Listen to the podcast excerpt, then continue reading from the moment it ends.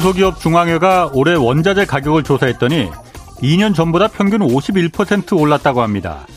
그런데 이 원자재 인상분을 납품 대금에 모두 반영해서 받은 하청 중소기업은 5%가 채 안 됐습니다. 46%는 일부만 아주 조금 반영해서 받았고 49%의 중소기업들은 전혀 한 푼도 반영받지 못한 것으로 조사됐습니다. 하청업체들 절반이 원자재 가격 인상분을 고스란히 떠 안았다는 얘기입니다.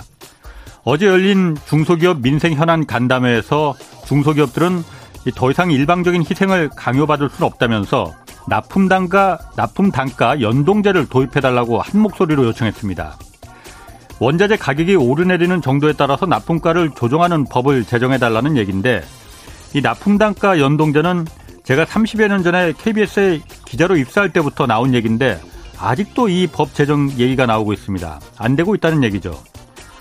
윤석열 당선자도 납품 단가 연동제 도입 검토를 공약한 바 있습니다. 그렇지만 인수위는 납품 단가 연동제 대신 모범 계약서 제도라는 것을 도입해서 원자재 가격을 잘 반영시켜주는 원청 대기업들에게는 인센티브를 주고 반대로 안 지키는 대기업은 신고할 수 있게 해주겠다면서 한 발 물러섰습니다. 공장문 다들 각오를 하고 신고할 하청업체가 있을리 만무합니다. 공정하고 합리적인 시장 경제는 대기업 회장님들의 양심이 만드는 것이 아니라 강제적인 법과 제도가 만드는 겁니다. 네, 경제와 정의를 다잡는 홍반장 저는 KBS 기자 홍사원입니다. 홍사원의 경제쇼 출발하겠습니다. 유튜브 오늘도 함께 갑시다.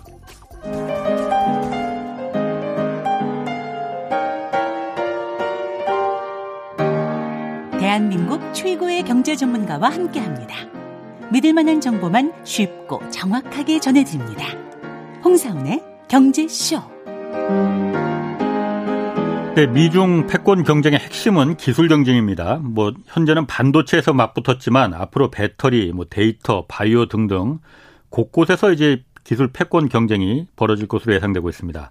선진국 문턱에 도달한 한국이 기술 패권 시대에서 필요한 것이 뭘지 이정봉, 이정동 서울대 공과대학 교수 모시고 얘기 나눠보겠습니다. 안녕하세요. 네, 안녕하십니까. 처음 뵙겠습니다. 네, 처음 뵙겠습니다.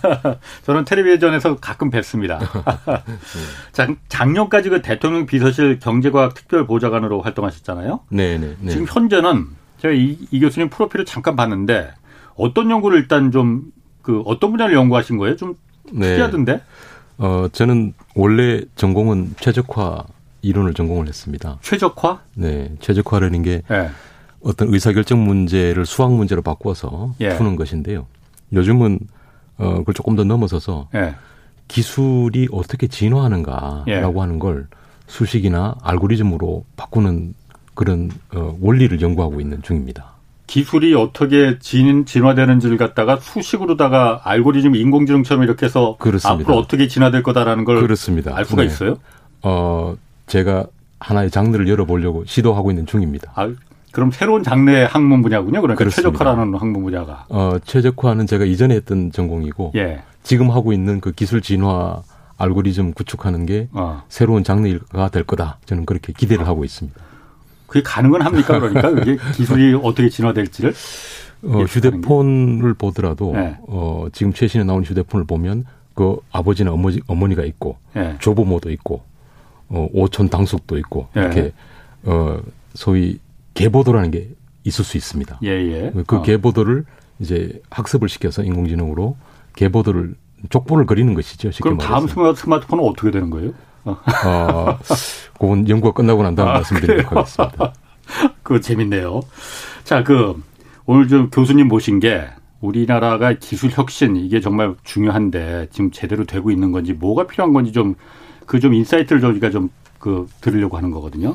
먼저 작년에 이제 유엔이 한국을 공식적으로 선진국이라고 그 인정을 해줬잖아요. 그리고 뭐 눈 떠보니 선진국이다 뭐 이런 얘기도 있는데 어쨌든 교수님은 지금 그, 그 기술 산업 기벌 산업 그 현장에서 계시지 않습니까? 그 현장에서 보셨을 때 우리나라 선진국이 된 거 맞습니까? 어, 결론부터 말씀드리면 저는 기술 선진국, 예. 특히 예. 기술과 관련해서 보자면 결코 기술 선진국이 아니다. 저는 그렇게 이야기를 합니다. 아니군요. 지금까지 예. 우리가 해온 성취는 예. 분명 놀라운 것이었으나 예. 지금 우리가 그 소위 기술 선진국들과 우리를 비교해 볼때 예. 과연 새로운 어떤 상품과 혁신을 일으키고 있는가라는 측면에서 보면 예. 분명 기술 선진국이라고 자부하기에는 무리가 있다. 저는 그렇게 생각을 하고 있습니다. 제가 뭐 이거 결론부터 말해 궁금해서 좀 들어가는 것 같은데 그러면은 아직은 기술적인 면에서 봤을 때 우리나라가 선진국이 아니다. 착각에 빠지지 말라라는 얘기인 것 같은데 그러면은 아, 미래 한국 기술의 미래 희망이 있습니까 없습니까? 결론적으로 말씀드리면 저는 아, 희망이 있다 이렇게 생각합니다. 희망은 있다. 네. 아, 알겠습니다. 왜 희망이 있는지는 이제 좀그 결론부에 다시 말씀드리겠습니다.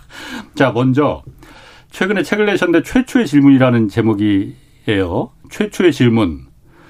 뭐 말 그대로 처음 질문이라는 거잖아요. 그거하고 이 교수님 하는 최적화라는 인원을 하고 뭐 기술 진화의 뭐 미래 이런 거하고 이게 뭔 상관이 있을까요? 아, 기술이 어떻게 생겨나는가 예. 그리고 어떻게 새로운 혁신으로 사회에 받아들여지는가라고 하는 게 제 요즘 연구 질문인데 예. 그 연구를 쭉 해보면 놀라운 혁신 많은 사람들이 정말 어, 음. 그 깜짝깜짝 놀라는 그런 혁신에 만들어지는 원리가 결코 복잡하지 않습니다. 제일 먼저 예. 무엇보다 최초 질문이라는 게 하나 등장을 합니다. 언뜻 보면 무모해 보이기도 하고 황당해 보이기도 하는 그런 질문이 들면, 하나 네. 등장을 하는데 네. 예를 들자면 어 SpaceX라고 하는 어 있죠. 위성, 일론 머스크가 네, 아. 위성 발사 회사가 있죠. 예, 예.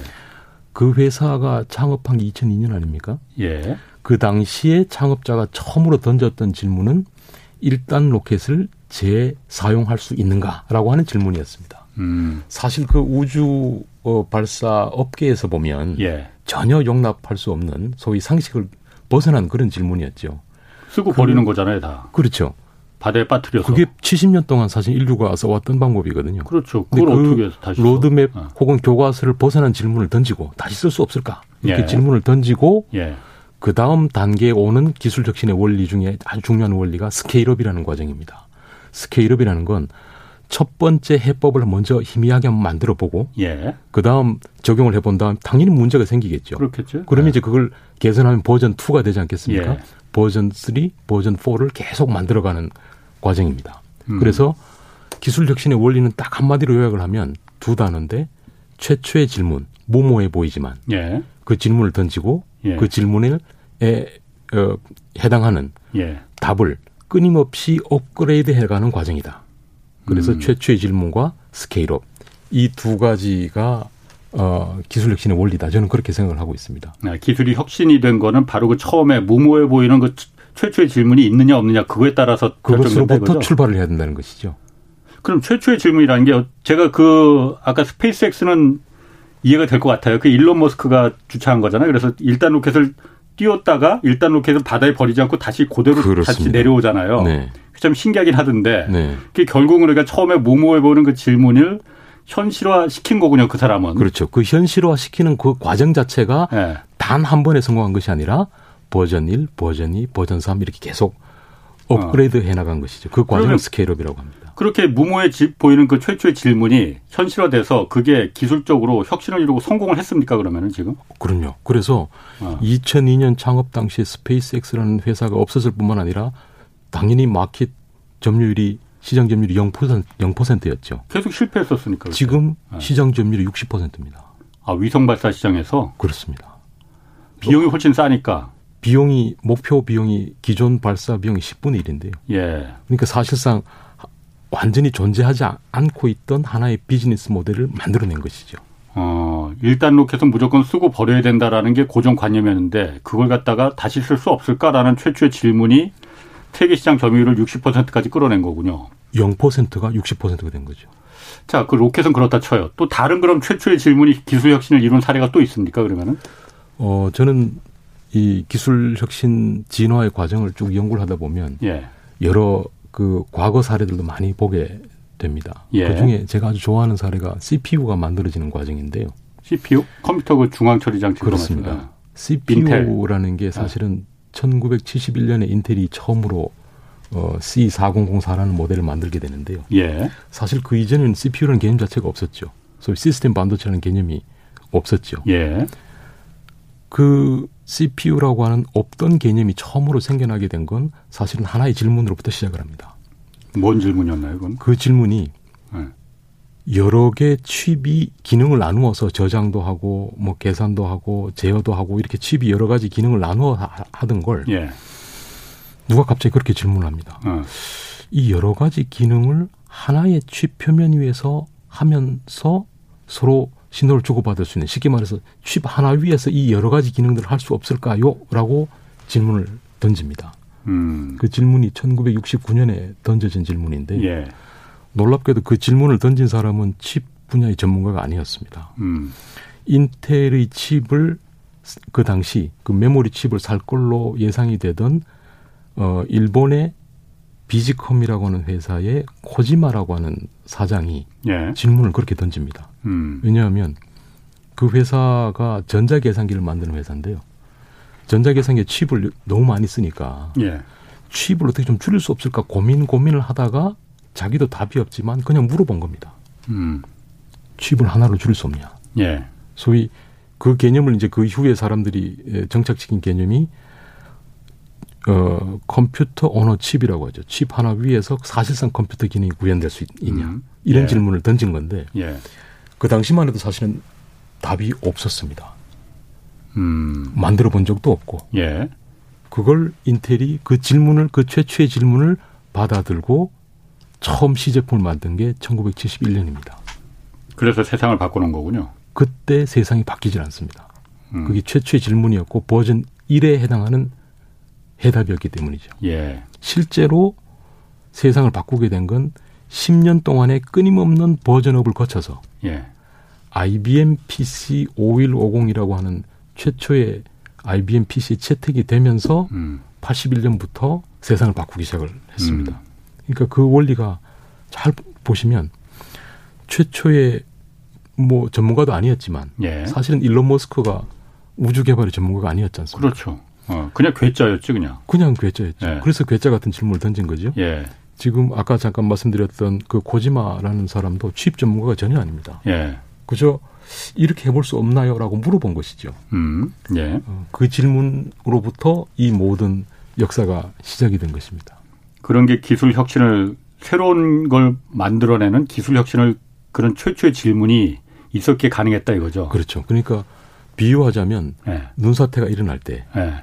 최초의 그 시발을 일으키는 첫 번째 어그 추동하는 역할. 네. 그것을 저는 최초의 질문이다 이렇게 부릅니다. 그게 중요한 겁니까 그러면? 그게 없으면 새로운 장르가 새로운 혁신, 새로운 기술이 탄생하지 않는다 이렇게 보는 것이죠. 중요한 건 그럼 외국 미국 얘기할 게 아니고 한국은 그러면은 어 우리도 아까 뭐 기술로 봤을 때는 아직 선진국 아니라고 하지만은 어쨌든 경제적인 면에서는 과거에 70년대, 80년대는 상상할 수 없을 만큼 어, 그럼요. 엄청난 발전을 했단 말이에요. 그럼요. 그리고 과거에 정말 넘사벽이라고 우리가 생각했던 일본을 지금 뭐 추격을 했는지 안 했는지 넘어섰는지 모르겠지만은 비등비등한 상태라고도 말하고 네. 한국은 그러면은 최초의 질문을 어 많이 했습니까 그러면은? 지금까지와 앞으로를 조금 구분해서 보면 예. 지금까지는 뭐 일부 예배적인 분야가 있습니다. 반도체나 예. 2차 전지나 조선이나 예. 이런 일부 예배적인 분야가 있습니다만 우리 산업 평균을 놓고 보면 그런 최초의 질문을 던지며 성장해 왔다고 보기는 어렵습니다. 음. 선진국에서 기술 소위 기술 선진국이라고 하는 곳에서 던져진 예. 그 최초의 질문을 그들이 만들어가는 걸 보면서 예. 우리가 더 잘 만드는 uh-huh. 예. 더 싸게, 예. 더 품질이 좋게 예. 만드는 것으로 승부를 해온 것이죠. 예. 그러니까 최초의 질문을 빌려온 상태에서 예. 그 다음 단계 소위 한국이 아주 잘한다고 할 수 있는 그 문제 풀이를 잘 어, 해왔다 이렇게 볼 수가 있습니다. 아주 탁월한 실행 능력을 가지고 음. 있었고요. 예. 그러니까 제가 어 예를 언뜻 생각이 나는 게 싱가포르에 있는 그어 꼭대기에 수영장 있는 빌딩 있지 않습니까? 아, 마리나 샌드베이. 샌드베이. 아, 예. 어. 그 설계가 처음으로 제시되었을 때, 예. 이제 소위 이제 최초의 질문이 제시가 된 거죠. 경사도 52도에 빌딩 세 개를 연결해서 그 위에 수영장을 어. 놓아라. 예. 이걸 14개 전, 전 세계에 있는 기업들이 달려들어서 내가 해보겠다고 달려들었다는 거 아닙니까? 예. 결국 한국 기업이 그 문제를 해결했고 심지어 공기도 단축해서 할 정도로 그러니까 우리 기업의 역량을 결코 폄하할 수 없는 게 어떤 문제가 주어지면 푸는 데는 정말 탁월합니다. 음. 사실 그것으로 저희가 거의 3만 불이 온 거죠. 예. 예. 근데 지금 우리에게 부족한 게 뭐냐 하면 그들이 새로운 개념을 새로운 질문을 바탕으로 제시하고 새로운 걸 만들어 나가고 난 다음 우리가 만드는 음. 이 모델을 벗어나서 이제 우리도 기술 선진국의 일원이 되려면 예. 그 누구도 제기해 보지 않았던 최초의 질문을 우리 스스로부터도 안 우리 스스로 안으로부터도 던져야 한다. 이게 제가 보는 어 진단이다. 저는 그렇게 생각을 합니다. 아까 말씀하시기에 CPU가 그러니까 1960년대, 60년, 69년인가 그때 뭐 일본 그 기업가가 제안을 했다고 하는데 뭐 지금 생각해 보면은 저도 할 수 있을 것 같거든요. 그냥 질문은 그러니까 그렇죠? 뭐 네, 네. 여러 가지 이렇게 칩들이 복잡하게 여러 군데 뭐 기억하는 데 따로 있고 뭐 처리 계산하는 데 따로 있고 뭐 따로 따로 있는 거 아유 복잡하니까 그냥 하나로 만들 수 없어? 이거 지금 생각하면 쉬운 거잖아요. 그런데 그때는 그렇죠. 누구도 그런 생각을 안 했고 그렇죠. 당연하게 그냥 여러 개가 각자 각자 해야 된다는 거라고 생각했다는 거잖아요. 맞습니다. 그럼 한국 같은 경우에 우리 같은 경우에 지금 여태까지 그런 최초의 질문 그러니까 쉽게 말해서 추격하는 추격하는 그 성장으로만 지금 왔는데 최초 질문을 받아들여 온 것이죠. 예. 최초 질문을 할 수 있으려면은 그래야만 기술 혁신이 있고 이제 다음 그이 선진국이 아, 성장이 우리가 가능하다는 거잖아요. 그렇습니다. 최초의 질문을 할 수 있게 만드는 그런 어떤 교육적인 배경, 어, 환경 그리고 또 사회적인 환경 이런 게 우리가 좀 안 되는 거 아닌가. 우리가 늘상 말합니다. 뭐 주입식 교육 문제다 말하지만 여태까지 안 고쳐지고 있거든요. 뭐 안 고쳐지고 있는 게 그거 하나만은 아니겠지만은 그런 여건 환경은 어떻습니까 우리나라가? 어 아마 사회자께서 너무 잘 아시고 계시겠습니다만 예. 교육 문제는 뭐 아주 심각하죠. 그래서 최초의 질문을 제기하는 사람을 키우기보다 예. 빠른 답을 찾아내는데 능숙한 사람을 키워내지 않습니까? 예. 제가 책에도 그런 얘기를 썼습니다만 저희 막내가 예. 어, 몇 년 전에 중간고사 준비한다고 예. 뭘 이렇게 이야기를 하는 걸 듣다 깜짝 놀랐는데요. 포항 과메기, 포항 과메기 이걸 계속 외워요. 뭐 하는 거냐 이렇게 예. 물어봤더니 과메기의 주산지가 포항이다. 예. 아. 근데 이, 그, 그 꼬맹이가 아직 과메기가 뭔지 잘 모르는데 아. 포항 과메기를 계속 외우고 있는 거예요. 아. 이런 지식을 우리가 맥락 없는 지식이라고 하거든요. 예. 이런 맥락 없는 지식은 중간고사에서 좋은 성적을 받는데 도움은 될지는 모르지만 들어가고 난 다음에 금방 휘발됩니다. 그렇죠. 어, 2015년인가요? 그 EBS에서 다큐로 방영이 되어서 한때 화제가 되었던 서울대에서 A 플러스 받는 방법. 아. 그 많은 그 준비하신 분들이 몇 달 동안 연구해서 그 다큐에서 내놓은 결론이 딱 한 줄입니다. 어, 농담까지 받아줬고 철저히 외워라. 음. 이게 음. 서울대에서 A 플러스를 받는 방법이었습니다. 예. 이런 교육이 지금 제도권에서 계속 이루어지고 있는 중이죠. 어, 근데 저는 이거 바꿔야 된다는 건 뭐 모든 분들이 다 말씀을 하시니까 안 예. 바꿔지는 게 안타까울 따름인데 예. 저는 우리 관점을 조금 옮길 필요가 있다고 봅니다. 예. 그러니까 제도권 교육은 유치원부터 23살까지 교육은 기초적인 학습 역량 그리고 시민으로서의 건강한 의식을 예. 함양하는 데 초점을 두는 게 맞다고 생각을 하고 예. 진정한 교육 학습은 23살이 아니라 그 제도권을 벗어난 23살부터 시작하는 것이다. 그 실제로 그 지금 수명이 점점 길어진다고도 예. 하고 게다가 기술이 굉장히 빨리 바뀌고 있지 않습니까? 예. 지금 30대 중반의 직장인만 하더라도 졸업할 때까지 AI나 빅데이터 이야기 들어보지도 못하고 졸업한 친구들입니다. 음, 학교 다닐 때는 학교 예. 다닐 때는 예. 그만큼 기술이 지금 빠르게 변화하고 있습니다. 예. 예. 수명도 길어지고 예. 그러면 23살 이후의 교육은 어떻게 된 겁니까? 그러니까 우리가 교육 혹은 학습이라는 이야기를 할 때 이 자꾸 초점을 맞추는 게 23살까지 제도권 교육을 어떻게 바꿀 것인가에 대해서 많은 노력을 하는 것 같아요. 예. 고민을. 예. 아, 저도 당연히 고민을 해야 된다고 어. 생각하고 예. 거기서 어떤 모종의 변화가 있어야 된다고 생각을 합니다. 그러나 어. 우리가 정작 더 큰 관심을 둬야 될 부분은 그 23살 이후부터 뭐 70, 80까지 끊임없이 어떻게 학습할 수 있는 사회를 만들 거냐. 음. 이게 저는 훨씬 중요한 문제라고 생각을 합니다. 제가 이걸 강조해서 말씀드리는 이유가 우리 교육이라고 하는 이야기를 할 때 예산 배분이나 여러 가지 측면들을 보면 다 제도권 교육에 매몰되어 있습니다. 물론이죠. 예. 그리고 그 나머지는 사실상 방기되어 있는 상태입니다. 예. 예. 어, 대기업이야 스스로 해결할 수 있죠. 예. 그러나 2,700만 명 근로자가 대부분 종사하고 있는 중소기업, 중견기업의 경우에는 사실상 지금 본인들이 그냥 알아서 해결하도록 음. 그렇게 되어 있는 상태입니다. 예. 예. 그래서 우리 대한민국이 빠르게 이 평생 학습할 수 있는 이 사회, 학습 사회로 전반적으로 전환을 해야 된다. 저는 음. 그게 오히려 교육에 있어서 훨씬 중요한 초점이 주어져야 된다. 저는 그렇게 생각합니다. 그럼 그 이른바 그 평생학습이 그런 최초의 질문을 할 수 있게 만들 수 있고 기술 혁신을 가능하게 만든다고 지금 생각하십니까? 그러면? 저는 그렇게 믿습니다. 왜냐하면 네. 지금 AI 이야기를 많이 하지 않습니까? 예. 어, AI와 관련된 저도 그걸 이용해서 연구를 합니다만 예. 관련해서 새로운 질문을 어떻게 만들어낼 수 있냐라고 예. 하는 건 AI 101부터 해서 챕터 1부터 가르쳐서 될 문제가 아닙니다. 예.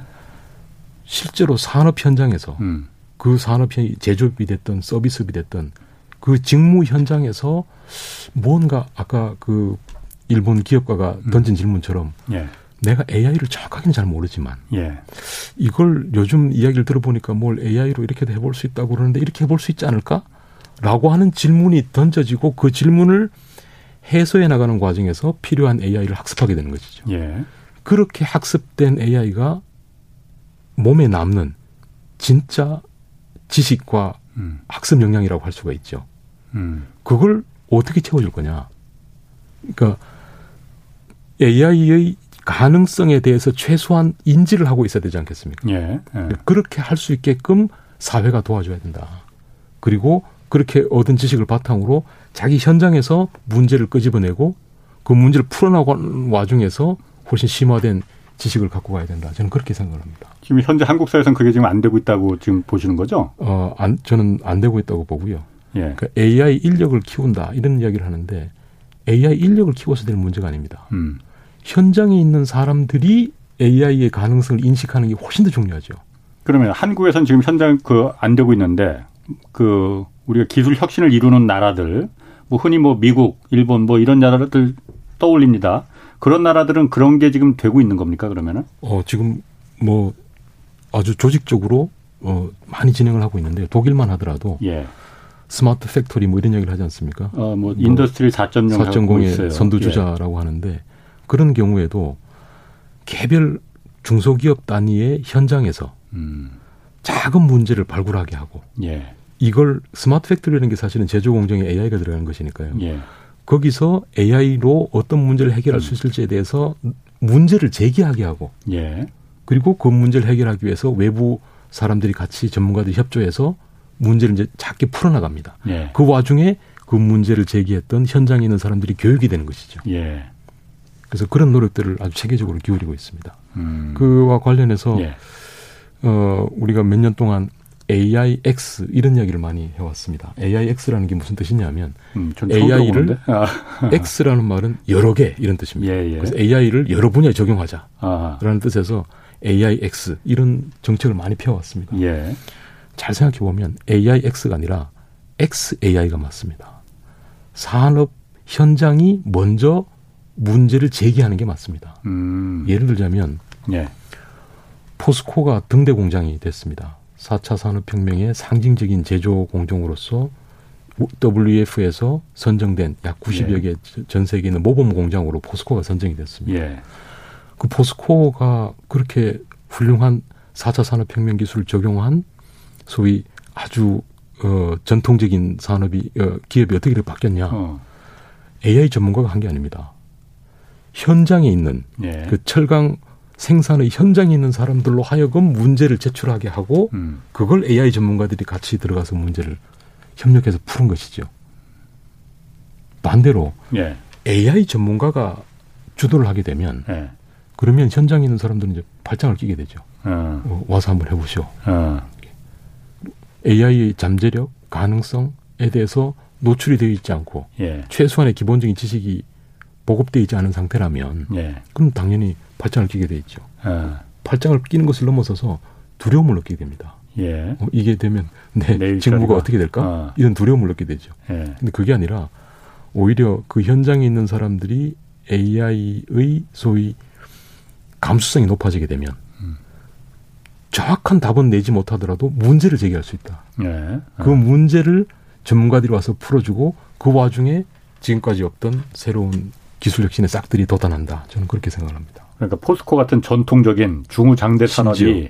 과거의 산업인데 그 현장에 문, 그 일하는 사람들이 문제지 질문을 함으로 인해서 그게 혁신 산업으로 다시 발돋움할 수 있다 이거죠. 그렇죠. 그래서 포스코가 지금 그래서 지금 등대 공장이 됐습니다. 어. 등대 공장이라는 건 어, 세계경제 포럼이 예. 전 세계를 쭉 돌아보고 예. 각 분야별로 예. 아주 훌륭하게 4차 산업혁명을 적용한 어. 현장을 뽑아서 예. 소위 이제 어, 등대가 된다. 다른 예. 기업들의 모범이 된다라고 예. 이렇게 선정을 해놓은 것인데요. 어. 그 중에 한국에는 두 개 기업밖에 없습니다. 포스코하고 또 어디가 있어요? 어, LS 청주 공장인가요? 예. 어, 그, 그것도 음, 그래요. 어떻게 보면 전통적인 제조 공장이죠. 그렇죠. 음. 그래서 우리 안에서도 그렇게 조금 조금씩 좋은 사례들이 나타나고 있습니다. 예. 그러니까 그런 질문을 해야 된다 이거죠. 그렇죠. 문제 제기를. 그런데 기업에도 뭐 저도 이제 기업체 취재를 많이 가보면은 사실 우리나라 조직 문화라는 게 어떤 조직이나 다 마찬가지지만 상하 관계가 굉장히 그렇죠. 어, 분명하잖아요. 네. 그리고 함부로 밑에서 아랫사람이 부장님 이거 나 질문 하나 좀 할랍니다. 이거 굉장히 사실 쉽지 않거든요. 그렇습니다. 그런 부분이 그러니까 좀 그 걸림돌이 될 수도 있을 것 같은데 제가 그래서 저는 제 기대로는 예. 이 책을 산업계 현장에 계신 리더분들이 좀 많이 읽으셨으면 어. 그런 기대가 있습니다. 그 최초의 질문을 제기하는 역할을 누가 해야 되냐? 예. 리더가 해야 합니다. 예. 그리고 리더가 최초의 질문을 제기하지 않더라도 예. 최초의 질문을 조직 구성원들이 제기를 하면 예. 그걸 알아봐주고 채택을 할 수 있어야 합니다. 예. 그 리더의 가장 중요한 역할은 예. 답을 주는 게 아니라 그런 질문을 던지거나 알아보거나 음.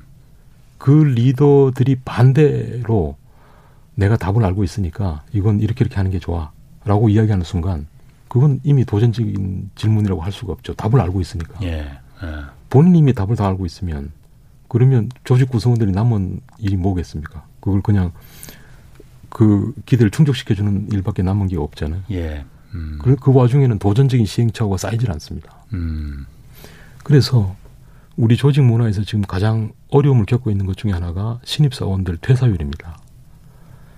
어, 경총이 조사한 바에 따르면 예. 1년 내에 퇴사하겠다는 친구들이 27%인가 됩니다. 예. 어. 왜 이런 현상이 생길까? 그렇게 어렵게 뽑아놓고. 그러니까. 그리고 나가는 친구들은 대부분 우수한 인재들이 먼저 나갑니다. 예. 뿐만 아니라 스카우트에서 나가는 건가? 이유가요. 예. 어, 핵심 인재들이 나가는 걸 보면 알 수 있습니다. 특히 예. 영입 인재들, 예. 신입 사원들 말고 예. 영입 인재들이라고 아주 뭐 비싼 패키지 주고 음. 이렇게 뽑아온 사람들이 대부분 한 3, 4년이다 다 나갑니다. 예. 우리나라의 좋은 기업에서도. 예. 왜 그럴까? 예. 실제 조사를 해보면 그 사람들이 임금을 높이 주기 때문에 다른 곳으로 가는 경우보다 훨씬 많은 경우가 이 조직에는 도전적 질문이 음. 없다. 음. 이런 얘기들을 많이 합니다. 음, 맞습니다. 예. 도전적 질문이 없으면 예. 월급은 받겠으나 예. 시행착오가 쌓이지 않으니까 고소가 될 수가 없죠. 예. 축적이 아니라 매번 아침에 출근해서 퇴근하는 시간이 퇴적되는 음. 시간이 되는 것이죠. 음. 그래서 차라리 임금 3분의 1 받고라도 도전적 질문이 있는 곳으로 내가 가야 앞으로 100세 시대에 내가 전문가로 삼, 살아남을 수 있겠다. 그래서 핵심 인재들은 그렇게 해서 떠납니다. 그러니까 자기가 성취감을 느낄 수 있는 직장으로 간다 이거죠. 그렇습니다. 어. 그러니까 성취감이 어디서 생기는 거냐? 예. 지금까지 해보지 않던 일을 하면서 성취감이 생기는 거 아닙니까? 예. 해보지 않던 일을 하니까 당연히 시행착오 있을 수밖에 없고 예. 그런 걸 그런 시행착오를 용납해주는 조직에서 이제 그 귀한 예. 경험이 쌓이는 거 아니겠습니까? 예. 젊은 친구들이 이렇게 질문을 해보면 예. 그 경총인가요? 거기 설문조사 결과에 따르면 음. 대부분 아까 말씀드린 것처럼 성장의 기회가 없어서 라는 질문이 퇴사 이유입니다. 신입사원들. 음, 예. 그 성장의 기회, 자기 배움의 기회, 혹은 고수로서의 잠재 기술력을 키울 수가 없어서 이게 대부분 비슷한 질문들이거든요. 예. 그러니까 지금 아까 질문하신 대로 돌아가 보면 우리 조직에서 왜 그런 최초의 질문, 무모해 보이는 도, 최초의 질문이 없는가? 여러 가지 원인이 있겠습니다만 저는 리더분들이 좀 어, 마인드를 바꾸실 필요가 있다. 본인 문, 본인부터 네. 먼저 질문을 던지는 역할을 해주셔야 한다. 저는 그렇게 네. 생각을 합니다. 쉽지 않을 것 같은데요. 쉽지 않을 것 같습니다. 어쨌든 한국의 기업 문화, 조직 문화에서 그런 부분이 어, 리더가 조직의 리더가 느끼기는 할 거예요. 그렇지만은 그걸 실행하기는 정말 쉽지 않거든요. 그렇죠. 그러나 보통 그런 질문을 던지는데 내가 권한이 없다 이런 이야기들을 많이 음. 하시거든요. 내 위에 분들이 계셔서 내가 권한이 없다 그런 얘기를 하시는데 어떤 분이 그런 이야기를 하십니다. 권한은 없는 게 아니라 행사하지 않, 고 있는 것이다. 네. 어, 그런 표현을 많이 쓰시는데 저는 리더분들이 네. 그분들도 앞으로 전문가로 계속 살아나가기 위해서는 어쩔 수 없이 음. 그분들 스스로 예. 최초 질문 던져야 한다. 알겠습니다. 최초의 질문이 없으면 하여튼 기술 혁신 그 요원한 얘기다. 그 사실 간단한 얘기 같지만은 그 최초의 질문을 던질 수 있는 그런 문화, 환경, 아, 아 그런 부분이 정말 중요하긴 중요합니다. 뭐 하여튼 그 부분하고 지금 또 어쨌든 산업 기술 현장에 계시니까 교육 현장에 계시니까 지금 요즘 어쨌든 미국과 중국 기술 이 패권 경쟁이 기술 쪽에서 먼저 붙었잖아요. 어? 그러니까 그 부분을 많이 느끼실 거지 않습니까? 네, 맞습니다. 아까 연구하시는 분야 그 최적화 이런 AI를 이용해서 기술 진화가 어디까지 진행될 건지 이거로도 이게 그 수식으로 좀 답이 나올 수 있을지 모르겠는데 왜냐하면 한국이 지정학적 입장에서 이게 흔히 그런 데 질문들 많이 하거든요. 그 어느 쪽에 서야 되느냐 뭐 그런 질문들 많이 하지 않습니까? 뭐 그런데 고유한 기술을 우리가 어 그런 면에서 극복하기 위해서 고유한 기술을 우리가 확보해야 된다. 이렇게 항상 이 교수님 주장하시잖아요. 그게 어떤 의미인지 좀 다시 한번 좀 설명을 해 주시죠. 그, 이 글로벌 경제에서 지금 어떤 제품을 잡더라도, 예. 어떤 기술을 잡더라도 한 국가가 처음부터 끝까지 하는 경우는 없습니다. 그렇죠. 그래서 아, 예. 이, 지금 한마디로 이야기해서 made in the world라고 그렇게 이야기하지 않습니까? Made in the world. 어떤 제품을 잡더라도 예. 그렇습니다. 반도체, 네. 하나 제품이 완성되기까지 국경을 천 번을 넘어야 된다는 거 아닙니까? 아, 그만큼 분업화됐다 이거죠. 70개 국가를 음. 돌아다녀야 된다는 거 아닙니까? 예. 그러니까 우리가 이 기술 패권 분쟁에서 어떤 편에 서야 되는가라고 하는 문제를 고민할 때이 예. made in the world 그러니까 global value chain 상에서 한 위치를 차지하고 있는 것이다. 이걸 우리가 항상 염두에 두고 이야기를 시작을 해야 합니다. 예. 그러니까 정확한 비유는 퍼즐과 같은 것 같습니다. 음. 퍼즐판이 이렇게 놓여 있고 예. 그 퍼즐판에서 각 국가가 역할을 하는 것이죠. 예. 그런데 그 퍼즐의 급이 다릅니다. 어떤 거는 핵심적인 퍼즐이라는 게 있고 음. 주변부 퍼즐이라는 게 있고 그 주변부 퍼즐이라는 건 꼭 그 나라 그 기업이 하지 않아도 이렇게 바꿔치기 할 수 있는 음. 핵심 퍼즐이라고 하는 건 대체 가능한 대체 불가능한 음흠. 예를 들어서 반도체 노광 장비를 만드는 네덜란드 ASML. 어, 유명한 회사죠. 작년에 어, 극자외선급의 노광 장비 42대 팔았습니다. 예. 그거 구하려고 TSMC 삼성이 이리 뛰고 저리 뛰고 예. 난리가 났었죠. 예, 예. 그런 퍼즐은 중간에 놓입니다. 이제 고유한, 고유한 모양을 갖고 어, 먼저 퍼즐 넣죠. 예. 퍼즐을 놓으면 어. 그럼 이제 다른 어 기업들이 예. 다른 국가가 거기 맞춰서 자기 퍼즐을 맞춰야 됩니다. 음. 그리고 쭉 그렇게 퍼즐을 맞춰 나가다가 저기 맨 끝에 가면 이제 소위 저개발국, 개도국, 예. 추격국이라고 하는 그 기업과 국가들이 대체 가능한 퍼즐로 이렇게 어, 어 소위 인건비로 예. 이렇게 퍼즐을 갖다 놓게 되는 것이죠. 예. 우리 산업계의 글로벌 기술 패권 분쟁 이 와중에 과연 그러니까 퍼즐판이 지금 계속 바뀌고 있는 중이거든요. 음. 그 와중에 그렇게 중심적인 역할을 할 수 있는 대체 불가능한 퍼즐이 과연 있는가? 우리한테? 우리한테.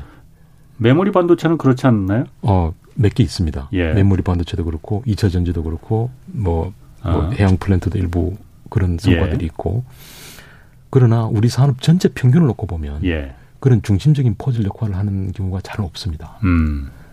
그리고 중요한 건 이 미중 기술 패권 분쟁의 여파로 글로벌 가치 사슬이 끊임없이 바뀌고 있다는 것이죠. 그러니까 지금 반도체도 메모리 반도체도 우리가 중심적인 퍼즐 역할을 하고 있습니다. 예. 근데 이 판이 계속 바뀌고 있습니다. 음. 그러니까 지금 우리가 주력 산업이라고 해서 우리가 안고 있는 그런 어 핵심 퍼즐의 위치를 안주하고 즐길 수 있는 상황은 절대 아니라는 것이죠. 예. 예. 노키아 보십시오. 음. 그렇게 든든하던 회사가 한순간에 망했죠. 퍼즐에서 그냥 완전히 존재가 사라지지 않습니까? 예. 그러니까 지금 이 패권 분쟁은 글로벌 가치 사슬의 재정렬이고 이 재정렬 속에서 우리가 대체 불가능한 기술을 갖고 있는지를 끊임없이 물어봐야 하고 그 대체 불가능한 기술이 제가 말씀드리는 핵심 전략 기술이라는 것입니다. 음.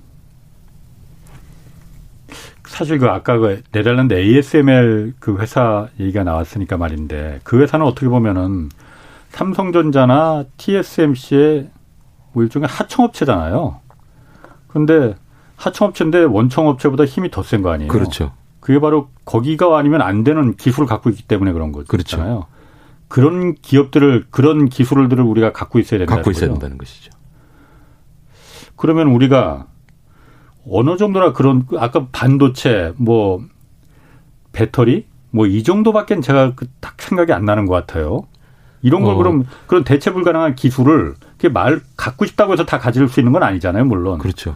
아까 말씀하신 대로 최초의 질문도 던질 수 있어야만이 그게 대체 불가능한 기술을 우리가 가질 수 있는 거고 그렇습니다. 선진국들이 다 그런 기술 선진국들이 그렇게 해서 가진 거잖아요. 어, 어떻게 그럼 우리가 그걸 가질 수가 있는 겁니까, 그러면? 지금 간밤에 그런 핵심 전략 기술이 생길 수 있으면 어느 나라가 그걸 안 하겠습니까? 그렇지.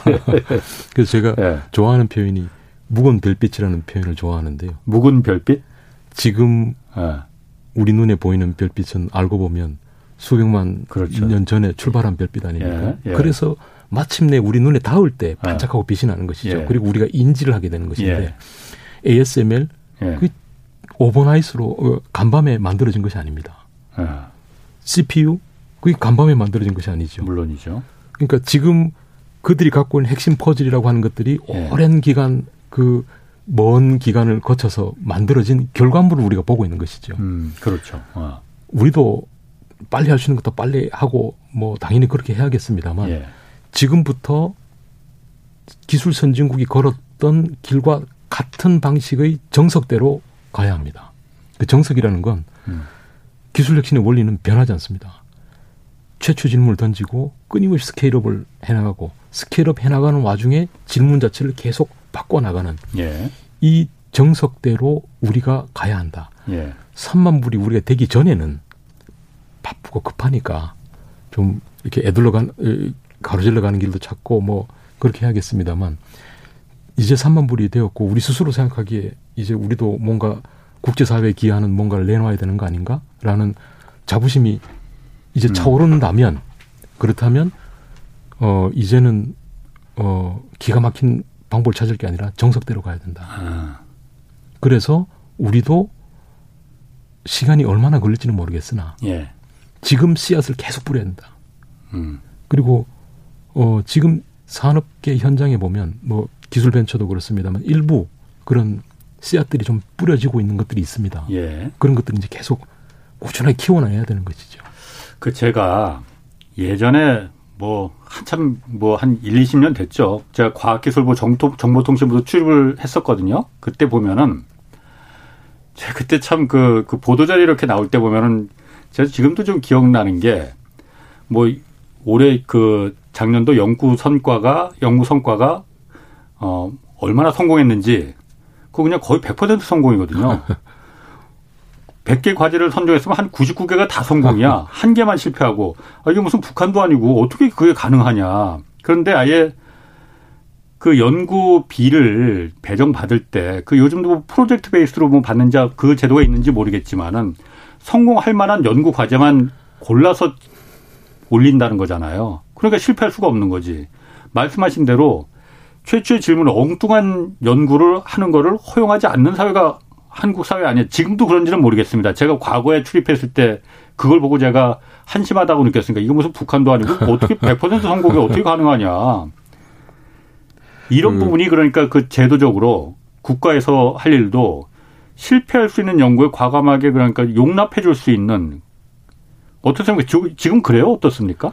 어, 조금 시간이 지난 사례를 말씀드리면 예. 2016년에 이제 사안이 다 끝났기 때문에 제가 자유롭게 말씀드릴 아, 것 같은데 예. 2016년에 국방과학연구소가 무인기를 개발을 했습니다. 2016년도에 무인기? 예. 어 이제 작은 무, 드론 같은 게 아니고 어. 큰 겁니다. 예. 어, 시잭이라고 해서 처음 파일럿을 조립을 해서 날렸습니다. 예. 떨어졌습니다. 어. 그래서 여러 사람 목 날라갔겠네. 어, 손실이 67억이 났는데요. 예. 그 감사를 담당하는 부서들에서 난리가 났겠죠. 예.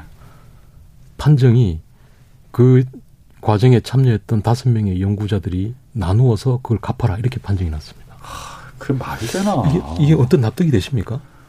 아, 그게 말이 되나? 이게 국정감사에서 또 이슈가 되고, 예. 그래서 그 연구원들이 그 사기가 어떻게 됐겠습니까? 그 연구원들이 문제가 아니라 그 대덕에 있는 후배 연구자들도 있을 대덕에 있는 그 많은 수많은 연구자들이 그걸 보고 예. 얼마나 안타깝겠습니까? 그러니까. 어. 안타까운 게 아니고 어, 나는 저런 거 하면 안 되겠네라는 생각이 당연히 들죠. 대학원생들이 이렇게 인터넷 같은데 막 이렇게 올립니다. 어. 뭐 빨리 로스쿨 가든지 예. 이거 실험하고 있다가는 큰일 나겠다. 아니 67억을 어떻게 그 개인 돈으로 배상을 합니까? 물론 그 이후에 예. 뭐 이렇게 소청도 하고 해서 그게 이제 어, 없던 일이 됐다고는 이야기를 들었는데 이미 그 과학기술 젊은 청년들의 마음에 트라우마가 새겨진 것이죠. 그렇죠. 그래서 봤으니까. 그 청와대 청원이나 이런 데서 올라가 있던 것들 보면요. 그 댓글들 보면 정말 가슴이 아픕니다. 예. 아니 첫 번째 시도에서 성공을 못했으니까 돈을 물어내라. 예. 이게 최초의 질문을 가로막는 것일까요? 장려하는 것일까요? 가로막는 게 아니고 그, 그 음. 완전히 매, 묻어버리는 거죠, 그거는. 그래서 우리 사회가 그런 부분에 있어서 훨씬 더 열린 관용을 가져야 합니다. 예. 더 많은 질문을 할 수 있게끔 허용해주고 예. 또그 와중에 나타나는 도전 그 시행착오가 도전적인 시행착오라면 예. 어, 뒷받침해주고 음. 오히려 등을 두드려줘야죠.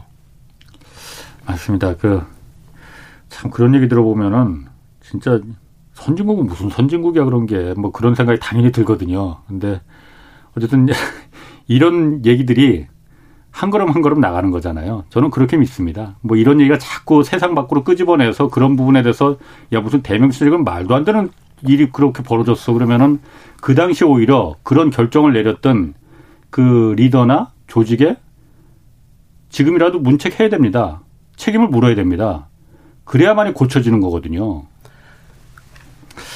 자, 뭐, 이거 뭐 제가 뭐, 그 결정할 일은 아닌 것 같고, 그, 어쨌든 지금 미중 패권 경쟁 핵심이 기술 반도체에서 지금 붙었단 말이에요. 그런데 뭐 아까 제가 모두에서도 말했지만은 배터리 뭐 바이오 데이터 아무 앞으로 곳곳에서 이제 붙을 것 같아요. 그러면은 한국이 이런 데서 기술 선진국이 되, 그 되기 위해서 어, 어쨌든 민간도 해야 될 일이 있고 학교가 할 일도 있겠지만은 어쨌든 새 정부 이제 곧 시작됩니다. 이 정부가 해야 될 일, 역할은 뭐라고 생각하십니까? 아, 저는 정부 해야 될 일이 여러 가지가 있는데요. 아까 평생학습 체제로 바꾸는 것도 사실 정부의 중요한 일이고요. 예. 또뭐 기술 금융 체제를 제대로 바로잡는 것도 중요한 일인데 예. 여러 가지 일 가운데 하나만 강조해서 말씀을 드리라고 하면 네. 저는 공공의 문제를 바탕으로 최초의 질문을 던져야 한다. 이, 이 부분을 정말 강조해서 말씀드리고 싶습니다. 공공의, 어, 공공의 예. 문제라는 게 예. 지금 봄만 되면 미세먼지가 얼마나 심각합니까? 예, 예. 감염병. 예. 구제역만 되면 수천 마리 그렇지. 매년 반복되죠. 예. 계속 반복되고 있지 않습니까? 어, 지금 코로나가 터지고 난 다음 비대면 시대가 돼서 비대면 경제가 뜬다고 많은 사람들이 기대를 했죠. 모든 국립대학들이 줌을 썼습니다. 어, 줌이라는 건 화상회의 그거. 예. 예. 실리콘밸리 있는 회사죠. 예. 우리나라에서도 화상회의 시스템을 개발해 보겠다고 10여 년 전부터 그렇게 노력하던 벤처 기업들 많았습니다. 예. 어. 시스템들 괜찮습니다. 국립대가 돈을 쓴 건 세금을 쓴 겁니다. 예. 국립대가 학생들을 위해서 온라인 시스템을 채택해야 되겠다라고 하는 건 공적인 문제죠. 예. 그 문제를 풀기 위해 채택한 솔루션이 실리콘밸리 기업이었습니다. 왜 우리 기업한테 그 세금을 안 줬을까요?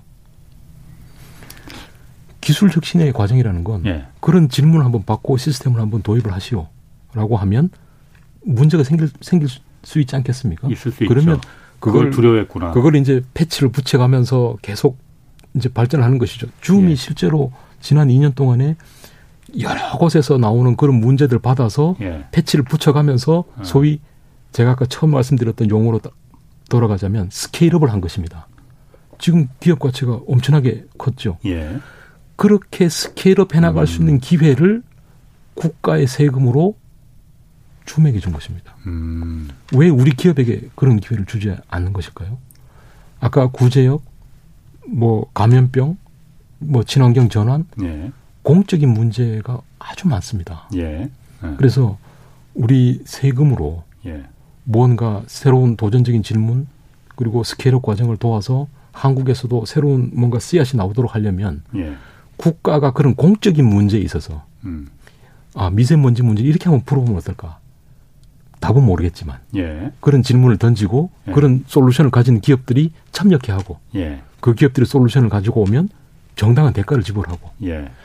그런 과정을 거쳐서 만들어진 것들이 알고 보면 예. 지금 기술 선진국들이 가지고 있는 핵심 전략 기술들의 싹들이 그렇게 탄생한 것들이 많습니다. 음. 인터넷. 예. 인터넷은 미 국방부가 컴퓨터와 컴퓨터 사이에 보안 문서를 주고받을 때 소통이 그렇지. 원활하게 될 수 없을까라는 질문으로부터 인터넷이 출발한 것입니다. 원래 군용 기술이었다면서요? 그렇죠. 예. 예. Siri라고 하는 아이폰에 들어가 있는 기술도 마찬가지입니다. 음성 인식하는 거. 이것도 미 예. 국방부가 인사 업무 개선하기 위해서 필요해서 기술을 개발했고 그걸 개발해서 만든 회사가 Siri라는 벤처 회사입니다. 아, 그것도 국방 기술이었는데 민간에 이전시킨 그렇죠. 건가요? 그래서 음. 애플이 그걸 Siri라는 회사를 사서 시스템을 심은 것이죠. 예. 애플이 개발한 것이 아닙니다. 아. 지금 우리가 현대에서 보고 있는 많은 소위 핵심 전략 기술의 싹들은 공공 부분으로부터 출발한 것들이 많습니다.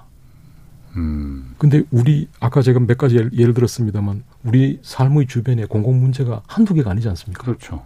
그 이런 그렇죠. 문제를 예. 정부가 민간 기업과 다른 영역에서 음. 같이 중복하는 것이 아니라 민간 기업은 열심히 제품 만들고 그 물건을 팔면 되는 것이고 정부는 공공의 문제를 갖고 이 문제에 있어서 도전적 질문을 던져야 하는 것입니다. 음. 마치 민간 기업이 자기 시장에서 기업가 정신을 발휘하는 것처럼 예. 정부가 공공의 문제에 있어서 기업가 정신을 발휘를 해야 되는 것이죠.